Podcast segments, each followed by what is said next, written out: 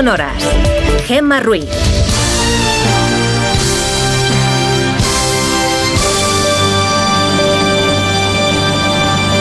Son las 5 y 6 de la mañana, las 4 y 6 en Canarias. Buenos días.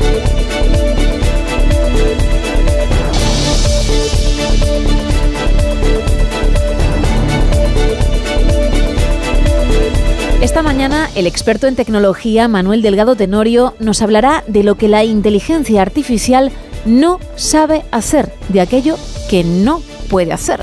Vendrá también arroba maricocinitas con sus recetas y repasaremos la actualidad.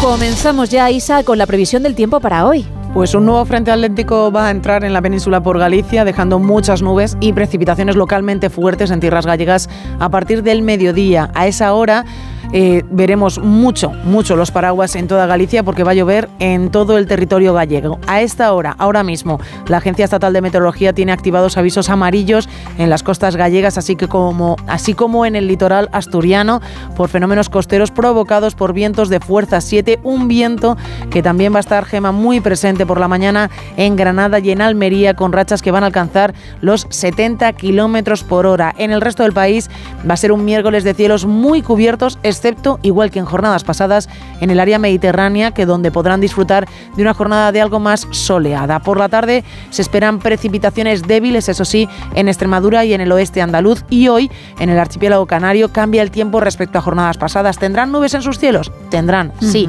pero muy poquitas. Y las temperaturas subirán respecto a ayer con máximas de 27 en Tenerife y de 26 en Gran Canaria. En la península suben los termómetros, pero nada, no hay que volver a la manga corta. En algunos sitios a lo mejor sí, 28 grados en Alicante, Murcia y Castellón, 20 en Logroño, 24 en Málaga y 17 en Soria. Las mínimas también suben, pero en Ávila que sigan con pijama gordo porque llegarán a los 7 grados. En Pamplona que no se despisten tampoco porque por la noche los termómetros marcarán 9 graditos. Mañana jueves llueve en todos lados, menos en principio, en principio, en el área mediterránea. Seguiremos muy atentos para informar, por supuesto. Gracias.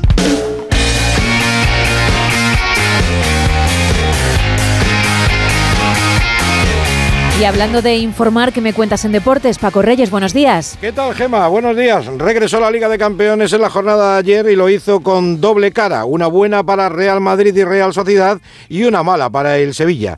El Real Madrid tiene prácticamente hecho el pase a octavos de final porque ganó en Braga por 1-2 con goles de Rodrigo y de Bellingham. Precisamente los dos fueron protagonistas. Rodrigo porque no marcaba desde agosto, desde la primera jornada de, de Liga. Y por otro lado, Bellingham, la gran estrella del Real Madrid, que dio el susto al final del partido, se echó mano del aductor, aunque Ancelotti dijo que era simplemente una sobrecarga y que estará en disposición para el próximo sábado jugar el clásico del fútbol español. Habrá que ser cauteloso con las palabras de Ancelotti. Esperemos para el madridismo que el bueno de Bellingham esté en el partido ante el Fútbol Club Barcelona. En este grupo, el Nápoles ganó 0-1 al Unión Berlín y el Real Madrid tiene 9 puntos, Nápoles 6, Braga 3 y Unión Berlín 0.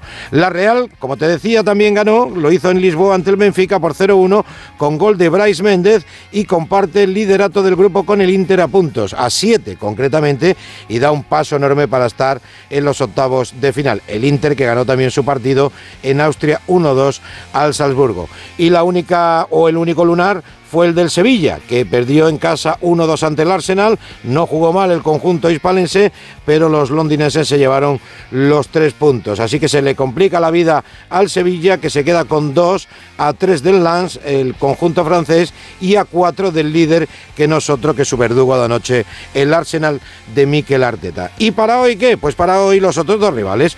El Barcelona, que recibe en casa al Shakhtar, busca 3 de 3, es decir, 3 partidos, 3 victorias y prácticamente dejar encarrilada la clasificación para octavos y el Atlético defiende el liderato en Glasgow ante el Celtic que es colista y donde andan muy cabreados porque el Atlético de Madrid va a rendir homenaje con su vestimenta a aquel Atlético que jugó en Glasgow en el 74 y que aquel partido se conoce como la batalla de Glasgow. No ha sentado muy bien que se diga en las filas escocesas el detalle del Atlético de Madrid. Esperemos que la sangre no llegue al río.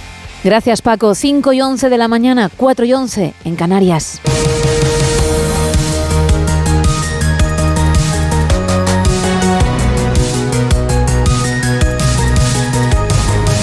Pedro Sánchez y Yolanda Díaz escenificaron ayer su acuerdo de gobierno sin mencionar la amnistía. PSOE y Sumar anunciaron a primera hora un pacto para la formación de un nuevo ejecutivo de coalición que incluye, entre otras medidas, la reducción de la jornada laboral sin rebaja salarial.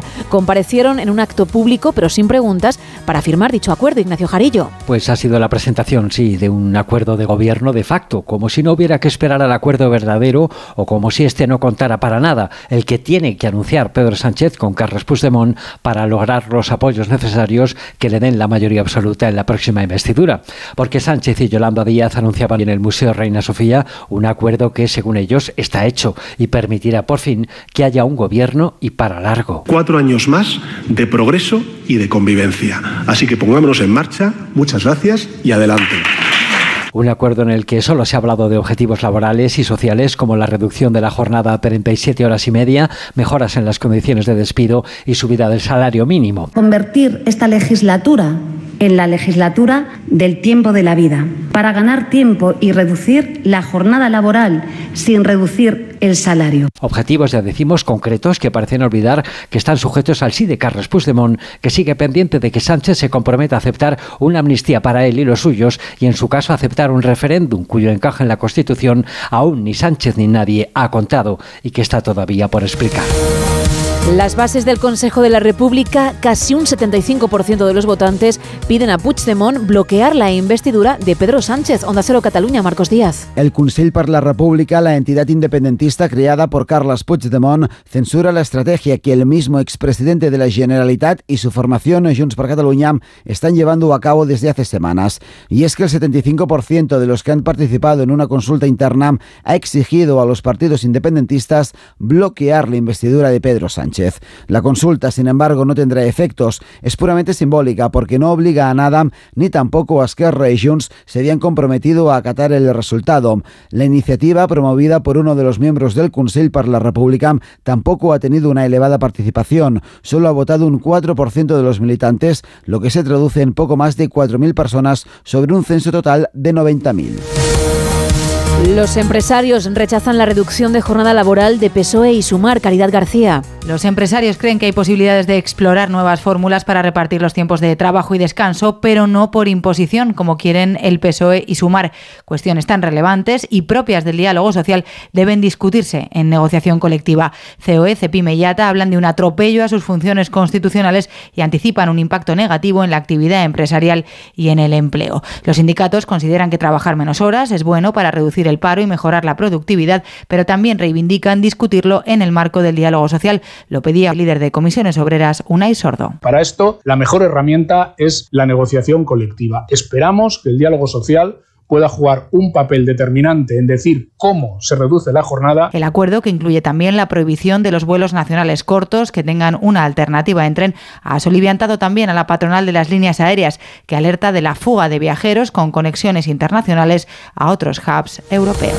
Efectivamente, las aerolíneas tachan de ineficaz la propuesta de ambas formaciones para suprimir los vuelos cortos, una medida que consideran no tiene sentido ninguno. Jessica de Jesús. De la Asociación de Líneas Aéreas tachan de ineficaz la medida en cuanto a la descarbonización porque las emisiones se reducirían a su juicio menos del 1% y creen además que reduciría la competitividad y conectividad del largo radio de nuestro país. Su presidente Javier Gándara recuerda que en los últimos años ya se han producido un trasvase natural de pasajeros del avión al tren, llegando a la cota del mercado al 80%, incluso al 90% en algunas rutas como Madrid-Valencia. Estos pasajeros que todavía deciden seguir volando en estas rutas lo hacen fundamentalmente porque se trata de pasajeros en conexión, es decir, pasajeros que no vuelan de Valencia a Madrid, sino de Valencia a Nueva York vía Madrid. En el caso de prohibir estos vuelos sin ofrecer una solución intermodal, lo más probable es que todos estos pasajeros sigan volando, pero a través de otros hubs europeos. Entre las medidas que plantean como parte de esa solución intermodal están la llegada de los trenes de alta velocidad a los principales aeropuertos españoles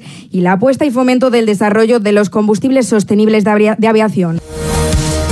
Ayer el presidente del Consejo General del Poder Judicial, Vicente Aguilarte, estuvo en más de uno con Carlos Alsina, donde habló de la amnistía aunque no ha sido el único, Eva Llamazares. Es muy forzado legitimar la amnistía en un supuesto interés general, le ha dicho al SINA el presidente suplente del CGPJ, Vicente Aguilarte. Si atendieran interés general lo habrían llevado ustedes en sus programas porque es evidente que, que interesaría. Claro, objetivamente no hay duda de que obedece a un interés coyuntural. Pedro Sánchez no puede encajar en la Constitución una amnistía a cambio de una investidura. Se lo ha recordado incluso uno de los juristas de la cuerda defensora de la posible constitucionalidad de esta medida de gracia, el progresista y expresidente del TC, Pascual Sala. Naturalmente, el tener los votos necesarios para poder ser investido presidente del gobierno, eso sería arbitrario y sería inconstitucional. La amnistía iría en contra del principio de igualdad, dice Encarnación Roca, ex vicepresidenta del TC, que se pregunta por qué no a Bárcenas o a Urdangarín y pide hablar claro. No me voy a pronunciar sobre si la amnistía es constitucional o no, porque no es este el problema. El problema es si es conveniente o no políticamente. Dejémonos estar de mistificaciones y hablemos claro. En un debate organizado por el Colegio de la Abogacía Madrileña, el catedrático Jim Bernat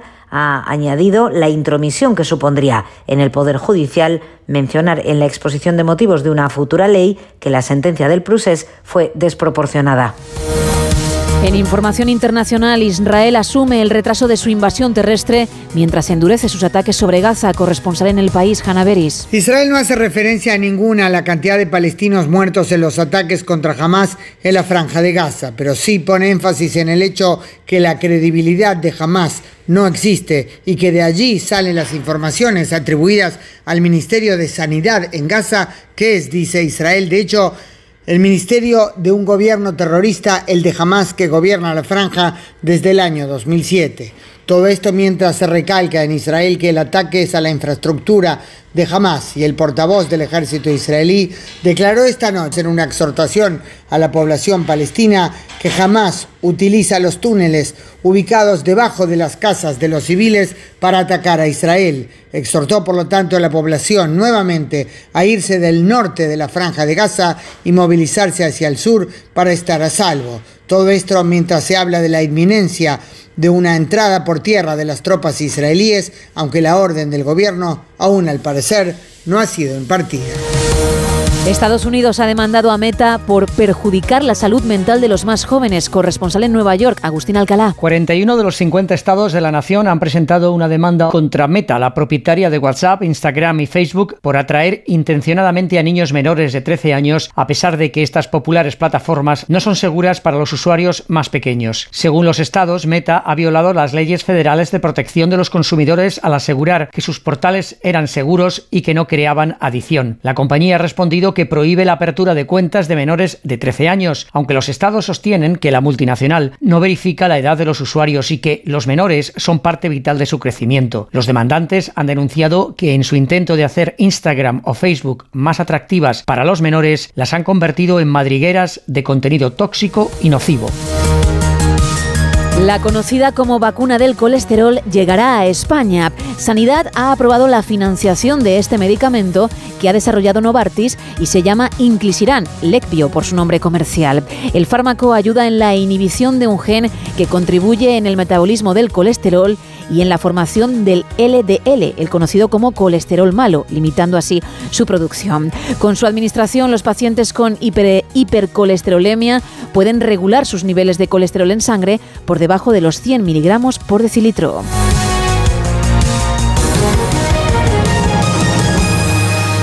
¿Qué tarifa de luz es mejor? ¿La fija o la variable? El ingeniero energético Jorge Martínez de Labra respondió ayer a esta pregunta en Gelo, donde también habló del impuesto a las empresas energéticas y el impacto del conflicto en Oriente Medio. Déjame que antes te pregunte una cosa que un oyente te lanza desde Twitter. ¿Con qué tarifa es mejor tener en cuenta el coste del kilovatio por hora actualmente? Uy, qué pregunta. Entiendo que habla de la luz, ¿eh? Cuando habla de coste de kilovatio hora. Supongo. imagino Yo he leído, leo lo que pone. No sé si tú lo entiendes, vale. Yo no lo sé. Bueno, eh, ahora mismo es difícil, es muy difícil elegir una tarifa porque eh, nuevamente la guerra, en este caso lamentablemente una guerra nueva eh, en, en Oriente Próximo, pues está agitando de nuevo los mercados. No tanto como lo hizo la de Ucrania, hace ahora casi dos años, pero, pero sí lo está haciendo. ¿no? Entonces, bueno, pues, pues vuelve a haber fluctuaciones importantes en esos mercados energéticos. El gas estaba ya en un nivel bastante parecido a, a la época precrisis de Ucrania y sin embargo ha vuelto a subir, no tan fuerte como el año pasado, insisto, pero ha vuelto a subir entonces ahora es difícil. ¿no? Eh, es verdad que en los últimos meses la tarifa a precio variable es más o menos viene siendo la mejor y es, es, es, solamente las mejores tarifas a precio fijo la baten. Ahora, en los próximos meses no sabemos lo que va a ocurrir, es, es difícil, hay que seguir el día a día del, mm. del, de la actualidad energética. Bueno, se ha presentado el pacto entre PSOE y Sumar para la investidura de Pedro Sánchez y en el pacto eh, se mantiene, hemos visto, el impuesto a los bancos y el impuesto a las eléctricas. Y mi pregunta es, para ti que estás en el, en el terreno, en el negociado de la energía, ¿cómo ha funcionado ese impuesto a las eléctricas? y cómo les ha afectado a las compañías, porque quejarse quejan siempre, o sea, por pagar impuestos siempre se quejan, ¿no? Que si son un sector clave para el cambio de modelo energético, ¿cómo ha ido ese impuesto? ¿Tú qué crees, Jorge? Bueno, yo creo que no les ha afectado tanto porque ahí están sus cuestas de resultados, ¿no? Del año pasado han batido récords todas ellas, ¿no? Con lo cual no parece que, haya sido algo eh, tan sustancial, ¿no? Naturalmente, pues eh, yo entiendo que las empresas cotizadas pues quieran ganar cada vez más dinero, ¿no? Pero insisto, ahí están los resultados oficiales y a pesar de ese impuesto han batido récords, ¿no? Por tanto, no parece que haya sido... O sea, que lloren, que, que, lloren, pero no tienen razón para muchas lágrimas, digamos, ¿eh? En las energéticas, no. Bueno, yo creo que esto, esto no, no, se oculta a nadie, ¿no? Cuando ha subido tanto el coste de la energía, ¿eh? también ha provocado un, un, enorme incremento de los beneficios de las empresas, sobre todo de las grandes empresas, ¿no? Principalmente de petroleras, pero también de algunas eléctricas, ¿no? Fíjate, por ejemplo, lo que hemos hablado aquí muchas veces, ¿no? Hay fuentes de generación en España, ojo a lo que voy a decir ahora, tres de cada cuatro kilovatios hora que se producen tres de cada cuatro, no tienen nada que ver con el gas. Son renovables o nucleares, ¿no? Y las renovables y las nucleares cuestan lo mismo hoy que hace dos años. Sin embargo, el precio es el doble. Ya. Al que se está vendiendo energía es el doble, ¿no? Por tanto, cuando uno, una empresa tiene los costes igual que hace dos años y vende su producto al doble de precio que hace dos años, pues es natural que tenga más beneficios. Es evidente, es evidente. Bueno, ha quedado ahí, ahí, es donde vienen los, los, barridos de impuestos después, ¿no? Ya, ya, ya, ya, claro, claro. Bueno, hablemos un poquito, eh, luego hay que entrar en ese mercado eléctrico europeo, en la reforma, pero déjame que te pregunte, lo insinuabas de alguna forma, Jorge, lo de la guerra en Oriente Próximo. Es verdad que eh, el impacto de la guerra de Ucrania fue instantáneo, mm, y, no se ve ahora en la crisis de Oriente Próximo cómo puede afectarnos la crisis energética, ¿no? Entre vosotros, los especialistas, ¿qué comentáis? Porque he visto cálculos del Fondo Monetario Internacional que dicen, por ejemplo, que si el precio del barril de petróleo eh, supera los 100 dólares por barril, que eso va a afectar al crecimiento mundial y que va a aumentar la inflación. ¿Cómo ves tú la situación? A ver, el petróleo está relativamente tranquilo, lleva pues, desde el mes de agosto, ¿no? Por encima de los 80 euros, 85, ahora mismo está en 89, ¿vale? Ha tenido un incremento, por tanto, pero bueno, un incremento, digamos, moderado, ¿no? A mí lo que más me preocupa es el gas, ¿no? Y recuerdo además, y esto tiene mucho que ver con la otra cuestión que anticipas, la de la reforma del mercado eléctrico, que el gas, el problema que tiene es que está inmediatamente vinculado a la factura de la luz, sobre todo en España, ¿no? O sea, que en cuanto se dispara el gas, se, factura, se, se dispara también la factura de la luz, ¿no? Entonces, claro, teníamos el gas, fíjate, antes de la crisis el precio normal del gas era en torno a 20 euros, 25 euros el megavatio hora. Este verano habíamos llegado a, en torno a los 30, por eso te decía que estábamos ya muy parecidos. Después de una serie de incidentes, ¿eh? de esos que no, te he podido contar en estos meses porque no he estado aquí en el programa, pero ha habido pues una huelga en Australia que nos afectó mucho, ha habido, bueno, esto sí lo sabemos, hace un mes ha habido un atentado en, un gasoducto en el norte de Europa, en el Báltico, que también ha, tenido serias consecuencias en el mercado del gas. Entonces el nivel ya se fue a 40 y cuando se, se, desató ya la guerra se ha ido a 50. Entonces, claro, poco a poco, fíjate que de esos 30 anhelados 30, ya estamos en los 50 de nuevo, ¿no? 50 ya es un precio peligroso. Ya empieza a ser peligroso, sí. Claro, no son los 300 que vimos el año pasado, pero ya es un precio peligroso, ¿no? Entonces, ahora, ¿qué está descontando el mercado? Pues básicamente lo que está descontado es el riesgo de que esa guerra se extienda a otros países. Es decir, en Israel en Palestina no hay intereses energéticos directos, pero si entra Irán, si esto afecta, por ejemplo, a Egipto, ¿eh? Eh, al, al, canal de Suez, eh, muchos de los barcos que nos traen gas de Asia cruzan a través del canal de Suez, pues esto sí tendría consecuencias enormes en el mercado del gas, ¿no? La violencia de género se dispara entre los adolescentes, casi un 90% en cuatro años, según un estudio de la Fundación ANAR. Belén Gómez del Pino. Los casos, dice la Fundación ANAR, son cada vez más graves, más frecuentes, más urgentes y más prolongados en el tiempo. Seis de cada diez niñas, adolescentes entre 14 y 17 años, llevan más de un año sufriendo maltrato físico, psicológico, sexual por parte de sus novios y ni siquiera, explica Diana Díaz, directora del teléfono ANAR, son conscientes de lo que pasa. La adolescente no tiene conciencia y no siente, por tanto, que se tenga que proteger y que pedir ayuda, hasta que la situación se torna extrema y tiene tanto miedo que es cuando se decide a pedir ayuda. En los últimos cuatro años, las llamadas de este tipo han crecido casi un 90%, abarcando a edades cada vez más tempranas, incluso los 12 años. También han subido un 40% las demandas de ayuda por violencia sexual, abuso, violación, pornografía. El 70% de las víctimas adolescentes de violencia de género ni ha denunciado ni se plantea hacerlo. Juan Gómez Jurado, el escritor más leído en lengua española, publica Todo vuelve, su última novela. En 2018, Reina Roja rompió los esquemas del género policíaco y provocó un boom en el thriller de nuestro país. Cinco años después, este universo se ha extendido a través de otras novelas, Loba Negra, Rey Blanco y Todo Arde, que han entusiasmado y yo me incluyo, a cientos de miles de lectores. Juan estuvo ayer en Julia en la Onda con Julia Otero para hablar del libro que desde hace menos de 24 horas ya está en el mercado. Oye, ¿tú te das cuenta que cinco libros en cinco años eh, es una mala costumbre? Estás mal acostumbrando a tus lectores porque no vas a poder mantener este ritmo el resto de tu vida. No sé es, si lo ves. Es incorrecto porque hubo un año de hiato pero porque entre el 18 y el 23 son 6 años, no 5. Aunque, Vale. Aunque, lo, aunque, claro, a mí también me engaña, porque claro, empezando el 18 también cuentas el 22, con lo cual, por tanto, son 23. Eh, o sea, son, son 6 años, con lo cual hubo un año de descanso que lo necesité porque tenía que avanzar, efectivamente, todo arde y todo vuelve. Y efectivamente no solo se mal acostumbran los lectores, sino también me malacostumbro yo, porque es que esto engancha mucho. ¿eh? Claro, es que las, eh, obras, la obra de Juan Gómez Jurado eh, engancha profundamente a todos sus lectores, hasta el extremo que cuando empiezas un libro ya no puedes soltarlo y te puedes ver en una espiral en que ya te da todo igual, ¿no? Si no duermes, no duermes, si no comes, no comes, bueno, eso, eso le ocurre, pero es que además cuando tú escribes te ocurre lo mismo, porque yo, yo recuerdo al final estabas acabando la primera novela, ¿no? Tú me conociste escribiendo cicatriz y es verdad que me dijiste, ¿qué te pasa, chico? Que con esas ojeras que me traes. Sí, es que ya hacia el final estabas un poco hecho polvo. Entonces, eh, también es verdad que una cosa en la radio diaria, en la que hay que volcar mucho ingenio, muchas ideas y mucho talento, también te absorbía mucho tiempo.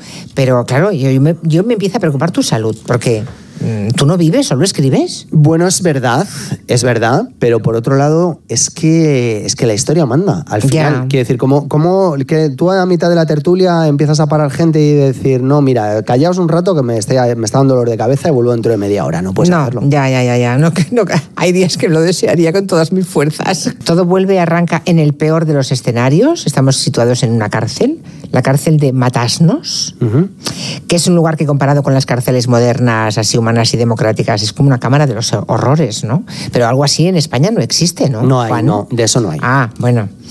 Pero es que, es que cuando lees te crees que hay una cárcel así. Bueno, Y ahí tenemos, de eso se trata, ¿no? claro, esa es la idea. vale. Bueno, a mí lo que me interesa es mm, que las mujeres te gusten tanto. Porque todas son mujeres, o sea, te resultan, al menos a ti, mucho más interesantes que los hombres, las mujeres. Cinco protagonistas femeninas. He, Claro. batido, he batido mi propio récord este, en esta novela. O sea, Por tenemos- eso digo, todos son chicas. Tenemos a Aura, Sera y Maripacia, las dos hijas de Aura, y efectivamente, eh, pues eh, que me gusten más las mujeres que los hombres. Es que no sé, no sé si me gustan más, me parecen, por lo menos las que aparecen en mis libros, más interesantes. Más interesantes. Bueno, ahí está Aura intentando sobrevivir en la cárcel de Matasnos y en cambio dices de Maripaz que tiene una ventaja evolutiva. Me ha interesado mucho esto que dices, que es la tendencia de los gallegos a la desconfianza y la paranoia. Bueno, claro, es como que tiene como esa, esa cerrazón de que tú no puedes ver más allá de la niebla Mm. que tienen los gallegos. Ella lo, lo- lo ha, le ha- lo ha llenado el sentimiento de paranoia ese, ¿no? Entonces sí, efectivamente es una ventaja evolutiva. Si estás, crees que todo el rato las cosas van a salir mal, pues estás más preparado, ¿no? El tema de fondo de la novela, igual que, que la anterior, es de alguna forma la lucha de clases, ¿no? O sea, hay, hay unos eh, ricos riquísimos, un grupo de ricos riquísimos, eh, que son los que manejan el mundo, pero el resto no sabe nadie nada, ¿no? Yo creo que algo parecido eh, debe existir, ¿no? ¿no? No creo que sean solamente mm, supervillanos de ficción esto que describes. No, es que es así, quiero Es, decir. es así, lo que pasa que no... mm, Parece imposible, pero están ahí. ¿Tú sabes de verdad quién, quién es el dueño del mundo? O sea, porque yo no lo sé. Mm, bueno, no hay uno solo, ¿no? Pero tampoco son muchos más, ¿eh? Vale, pero un, vale, los dueños, de alguna forma. O sea, ¿sabemos quién hay detrás de esos fondos de inversión que a su vez están manejados por megacorporaciones que a su vez pertenecen a sociedades pantalla? Que no, tenemos ni idea, ¿no? Entonces yo eso también es un poco la energía de la novela, ¿no? Bueno, es que ayer, fíjate, supimos que el 11% del PIB español está en paraísos fiscales. Ayer mismo, ¿eh? 140.000 millones de euros. ¿Qué les dirías a esos patriotas? Aparte de que se lean rápidamente todo vuelve, por favor. Bueno, por, por- como, por- como aviso a navegantes, eh, bueno, en general el, el agitar de banderas normalmente suele enmascarar algo. Quiero decir que yo siempre he creído que la, la patria está en los impuestos. Exacto.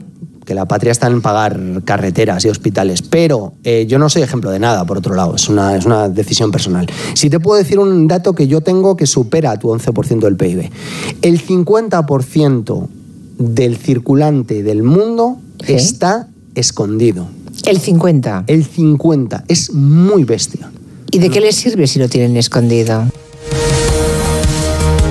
5 y 32 de la mañana, 4 y 32 en Canarias.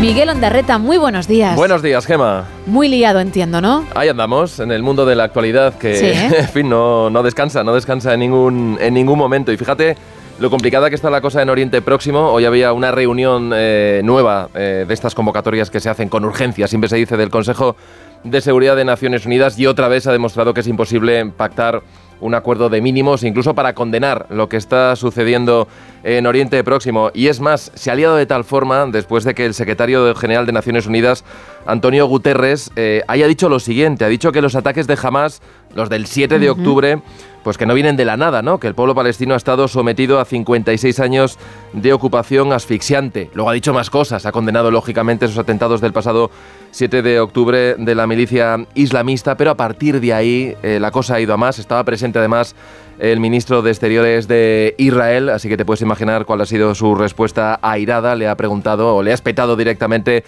¿En qué mundo vive usted, señor secretario general? Que lo que está haciendo con esas palabras es prácticamente eh, justificar eh, los ataques contra los civiles, contra los niños y, y dar comprensión ¿no? a esa campaña de asesinatos masivos. Le han pedido la, la dimisión a Antonio Guterres, que lo que había hecho poco después es pedir otra vez un cese inmediato de las hostilidades porque la situación humanitaria en la franja de Gaza es terrible. En estos 18 días ya de, de campaña militar, los muertos superan eh, los 5.800, pero es que ya hay organizaciones como la Agencia de Refugiados para los Palestinos que dicen que si no entra combustible hoy mismo en la franja de Gaza, directamente esta noche van a tener que dejar de operar. Y además eh, hay seis hospitales que directamente ya han tenido que, cerrar porque no tienen ni luz ni forma de, de poder atender a los miles y miles de heridos. Así que la situación muy complicada en la, en la franja de Gaza. Es verdad que en las últimas horas por primera vez hemos escuchado a Estados Unidos a través de su secretario de Estado de Estados Unidos, Anthony Blinken, pedir al menos pausas humanitarias, ¿no? Para que pueda entrar esa, esa ayuda a la población civil. Y cuando habla Estados Unidos, a veces sí que se mueven eh, algunos resortes, ¿no? En, en Israel. Vamos a ver qué, qué es lo que pasa.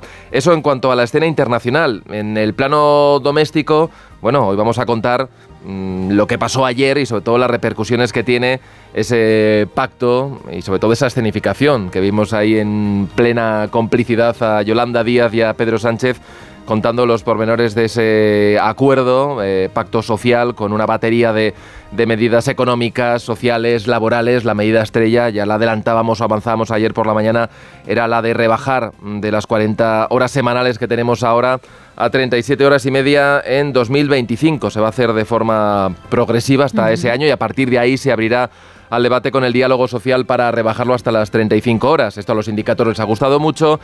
A los empresarios no tanto, dicen que esto es prácticamente un atropello de la Constitución y vamos a ver en qué queda, porque ahí se incluyen un montón de medidas que es curioso, están bien, algunas ya venían en la campaña electoral o fueron incluso compromisos de la anterior legislatura, como eso de derogar la famosa ley Mordaza, pero también se habla bueno, de extender el parque público de la vivienda, mejorar las garantías frente al despido. Hay una que tiene también cierta polémica que tiene que ver con esto de ir limitando ¿no? los vuelos domésticos en aquellos destinos en los que se pueda sustituir por un trayecto en tren de menos de dos horas y media. Reconocen desde el Ministerio de Transportes que todavía esto lo tienen que peinar, que no saben muy bien cómo, cómo va a quedar, pero todo forma parte de este paquete de medidas que hay que recordarlo, también importante, después se tienen que aprobar en el Congreso de los Diputados y ahora en el Congreso hay una mayoría conservadora, así que cuando se habla de los impuestos, de esa continuidad de los impuestos, por ejemplo, a las energéticas y a la banca, está por saber qué es lo que opinan partidos, por ejemplo, como el propio Junts o como el PNV. El caso es que ese acuerdo está cerrado con, con Sumar.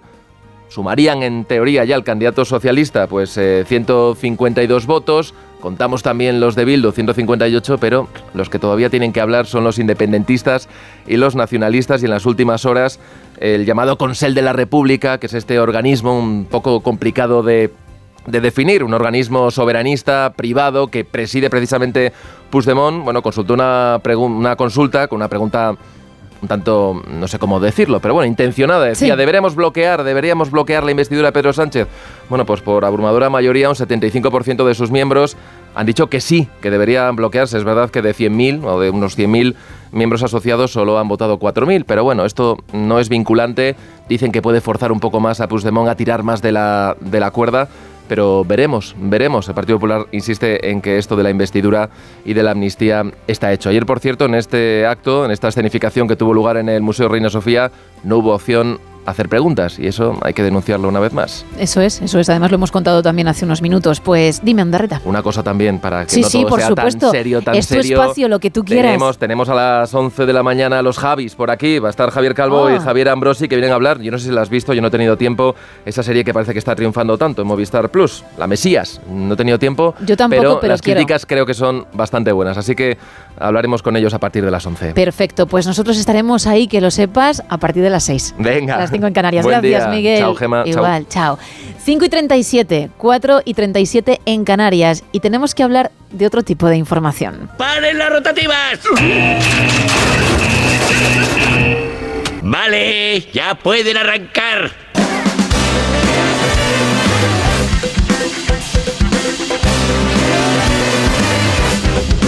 Pues tú me dirás, Isa.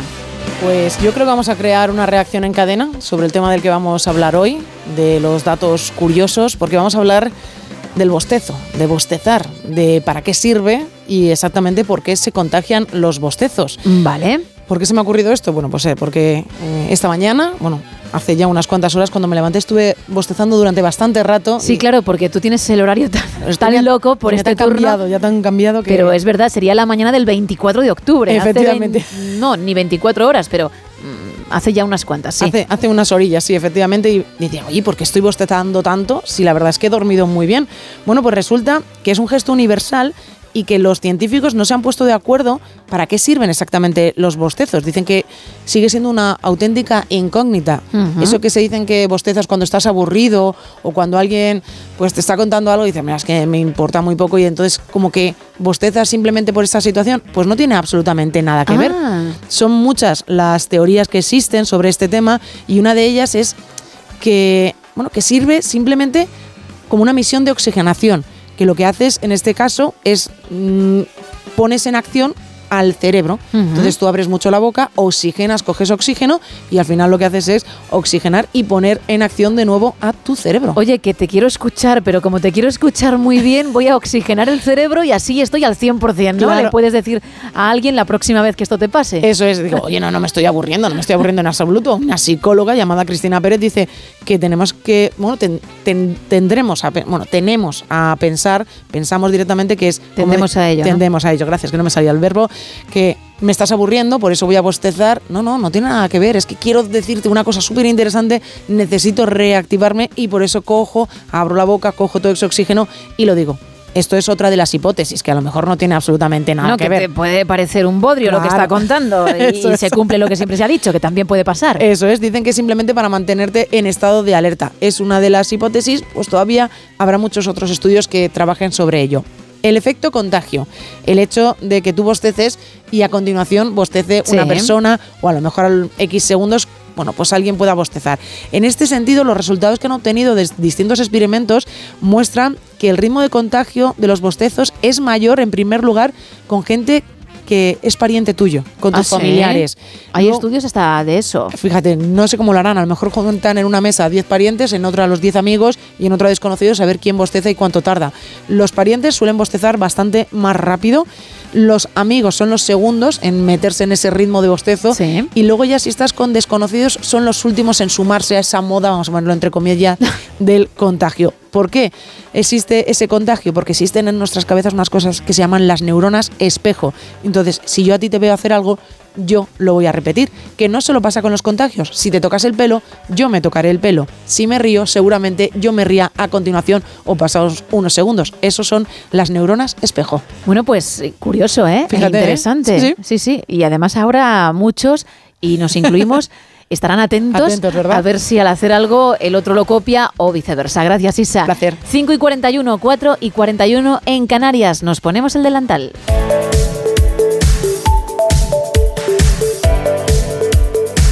Porque ya me está esperando ella, arroba Mari Cocinitas, que es así como puedes encontrarla en su red social, en Instagram, con un montón de vídeos y de recetas. Mari Cocinitas, muy buenos días. Muy buenos días, Gema, y muy buenos días, madrugadores oyentes de No Sonoras Buenos Días. Vamos a comenzar la mañana con tres cremitas untables, geniales para compartir, para hacer un dipeo, para untar en pan o ya os digo yo que simplemente a cucharadas está buenísimo. La primera es una crema de salmón y miel. Un riquísimo contraste de dulzor de la miel, lo saladito del salmón y el toque de pimienta que te encantará. Ingredientes.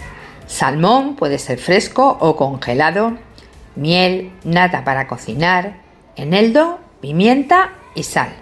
Vamos con la preparación.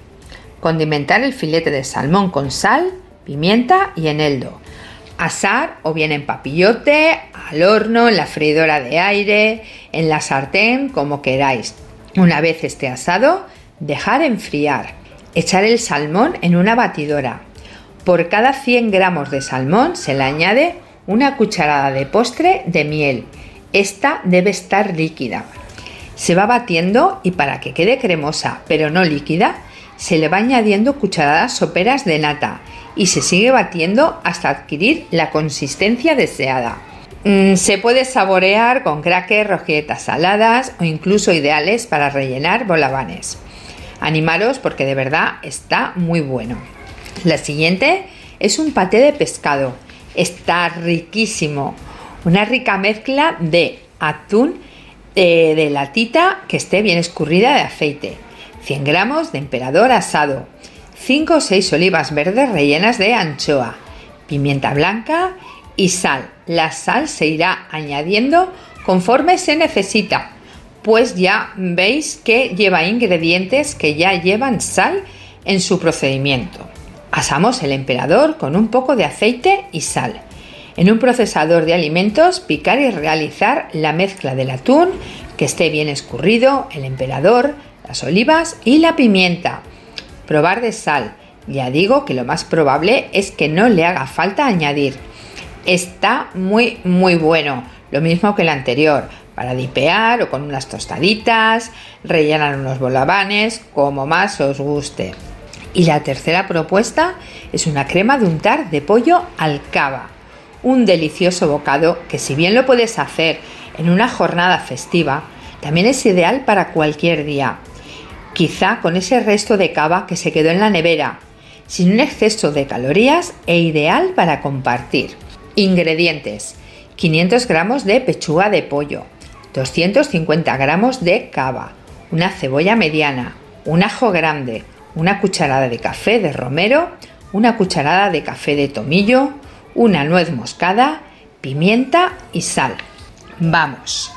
Cortamos la cebolla en gajos, Cortar en cuatro el ajo. Cortamos en dados y salpimentamos la pechuga desgrasada.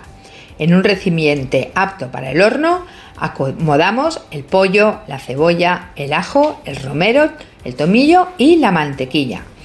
Añadimos el cava que debe de cubrir la pechuga y hornear a 180 grados. Dar la vuelta a mitad cocción. Ojito, no nos quedemos sin caldo. Si vemos que ha reducido en exceso, a mitad cocción y se va a secar, añadir otro poquito de cava. Dejada hacer hasta que comience a estar doradito. Una vez horneado, meter en un procesador de alimentos todos los ingredientes y batir añadiendo poco a poco el caldo de cava. Nunca de golpe, es más, sería preferible comenzar primero a batir sin caldo y luego ir añadiéndolo poquito a poco. Batimos hasta conseguir una pasta cremosa. A mí personalmente me gusta que quede un poquito rugosito, pero eso ya es, eh, pues eso, al gusto de cada uno. Rectificamos de sal, dejamos enfriar en la nevera y antes de servir ponemos por encima un poquito de pimienta, romero y tomillo. Verás que está brutal. ¿Verdad que os han encantado estas tres propuestas de la mañana? Ya sabéis que en mi cuenta de Instagram tenéis las fotografías y podéis leer con tranquilidad las descripciones. Y nada, aquí me despido tanto de ti, Gema, y de todos los oyentes, deseando paséis un feliz miércoles y una feliz semana. Un beso enorme para todos. Otro para ti, bueno, lo ha dicho ella, ¿eh? Arroba Mari Cocinitas. Ese es su perfil en Instagram con esta y otras muchas recetas y como decimos siempre, fáciles pero apañadas, ¿eh? Que si tienes comensales, tienes visita, por ejemplo, el fin de semana, pues te sacan de un apuro y además quedas muy muy bien. Son las 5 y 47, 4 y 47 en Canarias y cambiamos completamente de tema.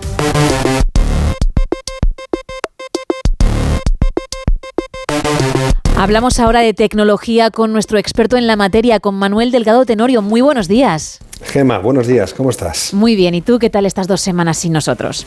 Pues echándoos de menos, por supuesto. Digo, bueno, va a decir bien porque el pobre, claro, habrá estado bien, pero, pero bueno, lo has, lo has recogido perfecto. ¿eh?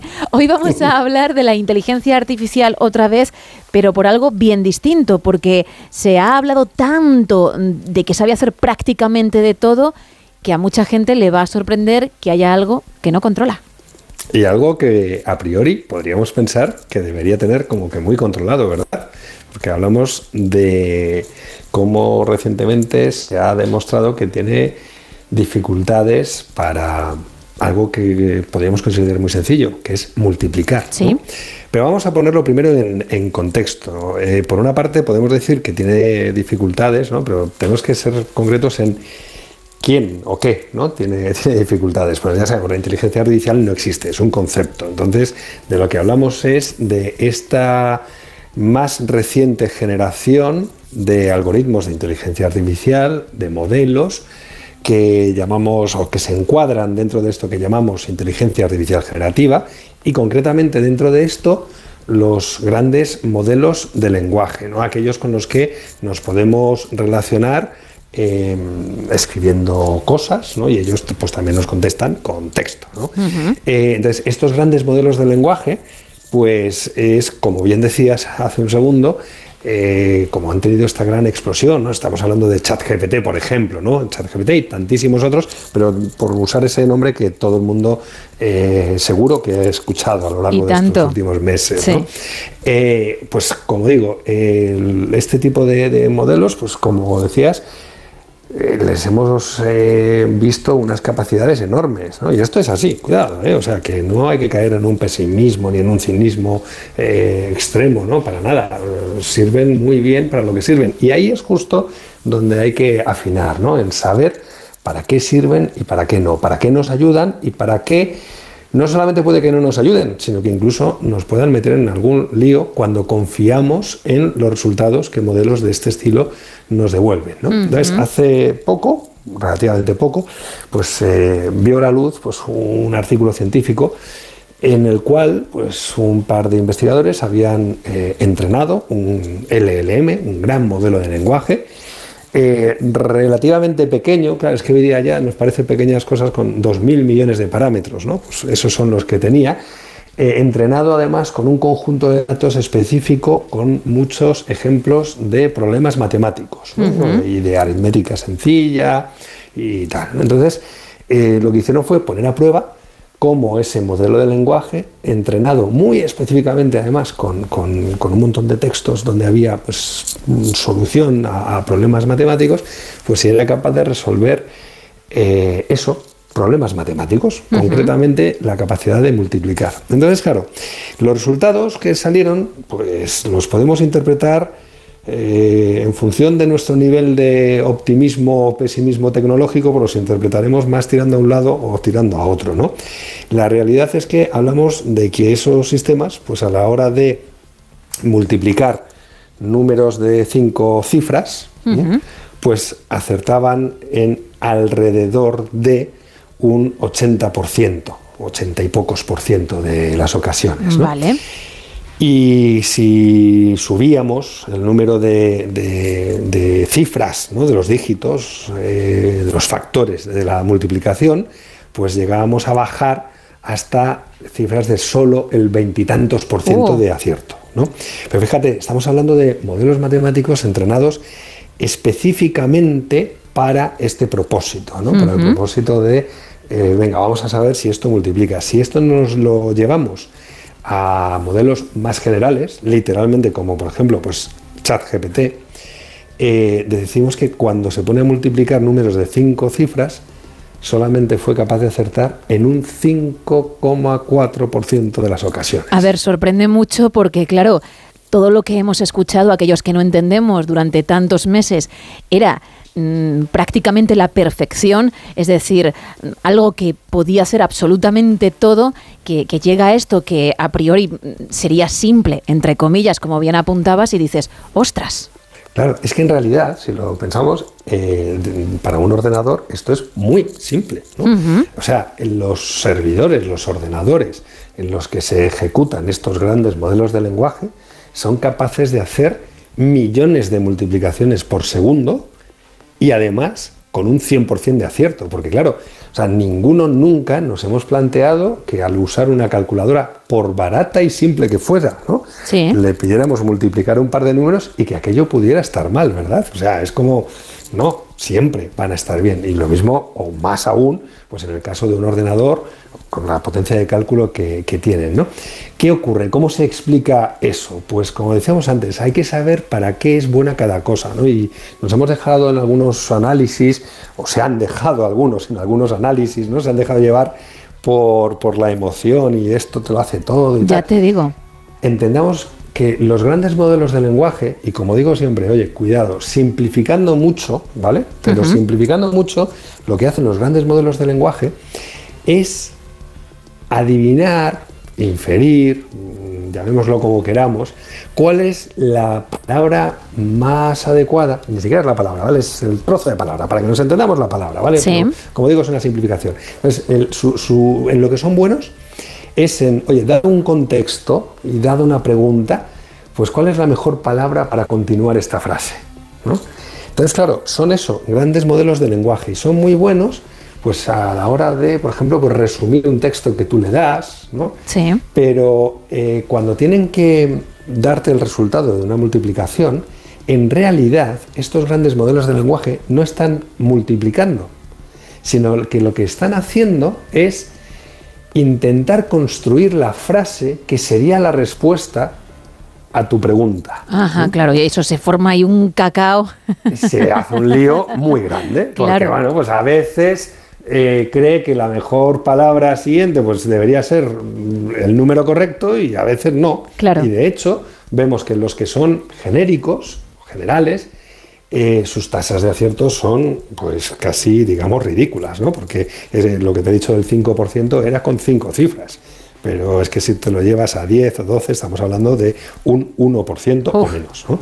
Entonces, eh, ese, ese es al final, todo esto no tiene que servir para que pensemos que, ah, pues vaya, esto no, es, inútil, ¿no? Y no sirve para nada, o está mal hecho, o que, que cenutrios son los que lo han hecho. No, no, todo lo contrario, ¿vale? No, no puede servirnos para eso, porque eso sería un análisis demasiado simplista. Tenemos que ser conscientes de para qué sirve cada una de las herramientas que tenemos a nuestra disposición.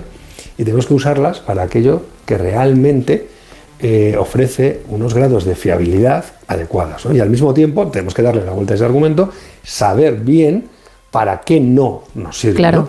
Y, y no nos olvidemos a este caso que casi es extremo, ¿no? porque estamos hablando de que a un modelo de lenguaje le pedimos eh, usar números ¿no? o hacer operaciones matemáticas. Pensemos simplemente en que, por ejemplo, pues a estos modelos de lenguaje eh, no les podemos preguntar eh, como si fueran una base de datos o como si fueran un buscador de Internet, ¿no? Porque no son eso, no son una base de datos. Entonces, no podemos confiar en ese tipo de respuestas o en las respuestas a ese tipo de preguntas, ¿no? De, oye, dime quién fue el que hizo tal cosa o cómo se llama el hijo de no sé quién, ¿no? Ese tipo de cosas. No son las herramientas más adecuadas para contestarnos a esa pregunta porque eh, están sometidos a esto que llamamos alucinaciones, que es una forma bonita de llamar a lo que podríamos llamar simplemente errores. ¿no? Entonces, este yo creo que es la lección fundamental que tenemos que sacar de ahí. Podemos eh, recurrir al refrán castellano de zapatero a tus zapatos, ¿no? pero para eso, claro, hay que saber para qué es bueno cada modelo, cada tipo de modelo, cada algoritmo, cada herramienta que tenemos a nuestra disposición. Pues es interesante el tema, Manuel, porque es cierto que se ha hablado mucho, como decíamos al principio, de lo que sí es capaz de hacer, pero muy poco de lo que no. Y como apuntabas, hay que tenerlo claro, hay que saber para qué sirve cada cosa y emplearla correctamente. Con lo cual, creo que la gente ha tomado buena nota y seguro que ha aprendido, ¿eh? porque es algo que creo la mayoría desconocía, porque nosotros en el equipo al menos no, no teníamos ni idea sobre ello. Así que te lo agradezco mucho, como cada semana. Si te parece, recordamos tu blog, manueldelgado.com, para que la gente siga informándose sobre este mundo tecnológico y te dejamos libre unas semanitas, como siempre, ¿vale? Fantástico, nada, eh, eh, lo esperaré con muchas ganas, de verdad, que volvamos a encontrarnos. Qué maravilla, igualmente. ¿eh? Un abrazo grande, Manuel. Igualmente, hasta luego. Chao. Tres minutos para terminar, vamos bajando el telón.